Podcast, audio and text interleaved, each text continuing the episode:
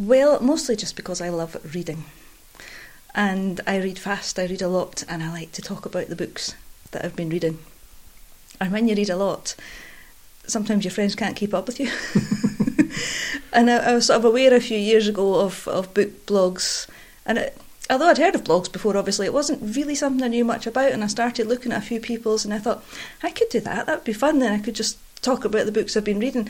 Had no expectation really of many people reading it at the time. It was more, it was more for me, you know, kind of keeping mm. a record of what I'd been reading and sort of writing a few thoughts. And when I look back at these early blog posts now, they're tiny compared with what I write now. Some people might prefer that, mind you, but you know, I, I, can really see a change in the kind of way I, I review books. Okay, now. so what kind of books do you go for? Well, I like lots of different kinds of books. It's probably easier to say the kinds that I'm not really interested in. So, at the risk of offending people, I don't really like sci fi much, don't really like fantasy, definitely not into horror, and I don't really like gory things. But you know, I like uh, I like historical fiction. Depends on the period. So, sort of like Victorian type fiction. I like a lot of things that are set in the First World War. Used to read quite a lot of Tudor fiction, although I haven't for a while. So it really depends if I'm interested in the historical period as well. But I read it mostly, I would say, a lot of contemporary fiction. Some people might call it women's fiction, romantic fiction, books that make me feel good, really. You know, want to come away with a, a happy feeling at the end. But then I also do read crime, and you don't always get a happy feeling when you read a crime book, do you? well, unless it has a, a satisfactorily resolved conclusion. Well, that's that's true as well, yes. But sometimes can be a few sort of heart-stopping moments along the way, even though you know it's probably going to be okay in the end. But yeah, it's quite quite a wide range. I don't read a lot of non-fiction, but I do occasionally sort of biographies, that kind of thing. You say you read fast. Did you ever learn to do speed reading, or is it just something natural within you? I've never done any speed reading. Like I've never tried to be a fast reader. It's just I just am.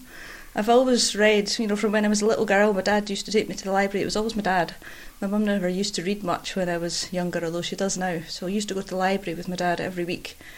And, you know, I've just always been a reader, and it seems the more I read, the faster I get. I suppose it's like people running, the more you do it. I wouldn't know, I'm not a runner, but, you know. but I mean, I, I usually read about two to three books a week, so I'm quite a fast reader. So do you review all of those, or just some of them? Most of them. I tend to only review books that I've liked because that to me that's what my blog's about. I'm not there to be sort of criticising somebody's work because just because I don't like something doesn't mean that somebody else isn't going to like it. So the idea of the blog for me is to, you know, share books that I've enjoyed and say why I've liked them. So I it's usually, not a question of literary criticism. Oh no, definitely not. I'm not. I wouldn't presume to tell somebody that this hasn't been written well or something. I mean for me, it's have I enjoyed a book? Have I liked the characters? Have I made a connection with them? Has it has it made me feel, you know, something that I, I can understand what's been happening in their fictional lives? I don't see the point in taking time to say I haven't liked something. That's not what it's about for me. It's about saying here's a book. I've read it. I've enjoyed it. You might like it too. So who reads your blog? Well, that's a good question. I don't know. a lot of other bloggers do because blogging is a very supportive community. I found so in terms of people who might comment on my blog, I usually find it's other other bloggers. Partly because it's easy. I use WordPress for my blog, and if you have a WordPress blog, then it's very easy to comment on other people's. But then I also share on places like Facebook and Twitter, and you, you quite often get comments there from from people. I've got, in theory, over 7,000 followers, which sounds wonderful, but that doesn't mean there's 7,000 people read my reviews every single day. it's just, you know, the, the, the, combination, the simple addition of the people who follow me on Twitter or by email or on the, I've got a Facebook blog page as well. If I put out a review, if I get about 100 views of a review in a day, I'm really happy with that. I was wondering, actually, you're a director of the Portobello Book Festival. Well, a committee member, a director's a bit posh. All oh, right, you're a committee member of the Border Portobello Book yes. Festival. I'm just wondering whether the range of people who are involved there actually help spread the word. Well, the good thing about the, the book festival is we've all got quite different interests. You know, sometimes it overlaps, oh, yes. but sometimes it doesn't. And I mean, that, that's a great thing about reading in general, and thank goodness for authors, we don't all like the same things. I'm just trying to work out how you manage to find the time to read all these books to write quite substantial blog posts. Mm-hmm. You have a family. I do have a family, yes, got two two daughters. So they take a lot of time. How do you actually you know, find time to do all this? They don't take up quite so much time these days because one's just leaving sixth year and one's in the second year at uni, so they're, they're a bit more self sufficient. But I just read any time I've got a spare minute, really. You know, if I'm on the bus or if I'm reading before I go to bed, I'll, I'll read while I'm having my breakfast. And as I've said, I'm, I'm a fast reader, so I get through books quite quickly. I read in the bath as well. That's a great place to get some peace. Yeah, I can imagine. you just, just got, got to, to, be careful not to drop anything in. Uh, quite. But so, give me an idea. Take me roughly through the last blog post that you did, the last book that you reviewed. Okay, well, the, the book that uh, I reviewed today is one called Secrets and Seashells at Rainbow Bay, which sounds like one of these really twee little romantic fiction books. There's quite a, a, trend just now for books to be the little castle by the sea or the cosy bookshop by this or whatever. And of course, authors don't always have control over their titles. It's what their uh, publishers tell them it's going to be called. So this is by an author called Ali McNamara, who I really like. She usually has a book out every summer, and as I've put in my blog post today, it's not summer until I've read my Ali McNamara book. So it was sunny this morning. It's not quite so nice now, but so, we'll but pretend sorry, it's still summer. Yeah, what do, what is it about that author you particularly like? Oh, that's a hard question. She just she writes about characters that you can sort of identify with their situations even if you've not been in that situation yourself. So, for example, the main female character in the book today, she inherits a castle, as you do, which might sound far fetched, but when I started reading that last week, there was a story in the news about a man who inherited a Cornish estate through DNA testing.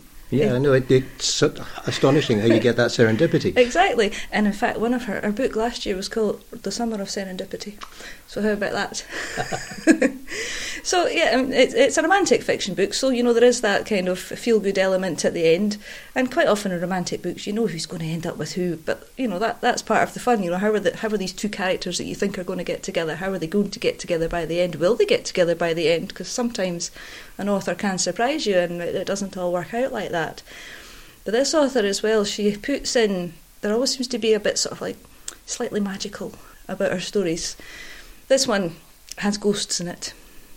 And normally I don't like I've said already I don't I don't read fantasy. So you have to suspend your eh, disbelief a little bit for this, but you know, she's, there's ghosts in the castle, and well, who's to say there aren't ghosts in the castle? Yeah, so why not? There's always there's always a bit something, just helping our characters along a little bit, and I like that. I like the idea of it. Okay, you've written this particular review. Mm-hmm would you hope that people will perhaps read that and then go out and buy the book itself? That's definitely the aim. I mean, partly the thing with the, the blog is to sort of raise the, the profile of a book and the visibility of it, and that's certainly what the, the publishers are hoping for when they send out review copies to various reviewers and bloggers and other authors as well. And you do quite often get people saying, that sounds really good, I'd like to read that. Uh, there's one person in particular who says, I keep adding to her TBR, her to be read list. I kind of know when I write when I thought, oh, Anne's going to like that. She's like, you're costing me a fortune every time I read one of your reviews. I won't have to go and order the book, and it's lovely because that that's what it's about. You know, you're wanting to share your enjoyment of something, and you hope that somebody else is going to enjoy it too, and then obviously you're helping the author a little bit as well. So, so are you on the the circulation list for publishers, for example? Do you actually get a a book through the door from the publishers, or do you choose in a different way? I am on some publishers' lists. There are there are some bloggers who've been around for a lot longer than me who get absolutely stacks of books. And sometimes you see their pictures of the books that they've had through the post, and you think, "Oh, I'm really jealous." And at the same time, you think, "Thank goodness," because there's no way you could possibly read all of these books, and they can't either. It's you know, it's just acknowledged. But yes, I, I am. I am very lucky. I'm on quite a few publishers' lists, so Mostly when I get books, it's because the publishers have asked, Would you be interested in reading this? Occasionally I get one you're like, Oh, that's a surprise. I didn't know I was getting that. And sometimes it's a book you fancy, sometimes it's not, but then there's no obligation. You know, even if some, even if a publisher has said, "Would you like to read this?" you have absolutely no obligation to review it. Although generally, I wouldn't say yes unless I was planning to read and review anyway. So, yes, I get books from publishers. Sometimes you get contacted by authors directly maybe the ones who are self published or kind of more independently published to ask if you would like to read theirs. The book review I've got coming out tomorrow is an independently published. Actually, I don't know if she's self published or independently published. Sometimes I'm not quite sure what the difference is between the two. But uh, she'd contacted me directly to ask if I would be interested in reading her book. So that's that's one way. So at the end of the day, do you get feedback from the authors themselves to tell you whether it's had an impact? Um, Mind you, it's hard enough for them to tell. Well, that, that's true. I've, I've not had anything directly saying that's great, the sales have gone up or, or whatever. But usually, most authors will, will thank you either on Twitter or Facebook or wherever they've seen your review. And it, it must be worth authors and publishers' while to send out all these books, or they, they wouldn't bother doing it. You know, some of the bigger publishers must send out hundreds of proof copies. You know, the early copies of the books, so they're they're getting early reviews. They're getting quotations they can use from people's uh, early reviews. And as I say, they, they wouldn't do that if, if it wasn't having an impact on sales and, and raising that visibility for them. You never get tired of it, do you? I never get tired of reading. I'm just thinking of the possible pressure of actually knowing that you're writing a blog and therefore you have to get through the book and you have to write the blog. You know, there, there must be some sort of pressure behind you. You have to control yourself.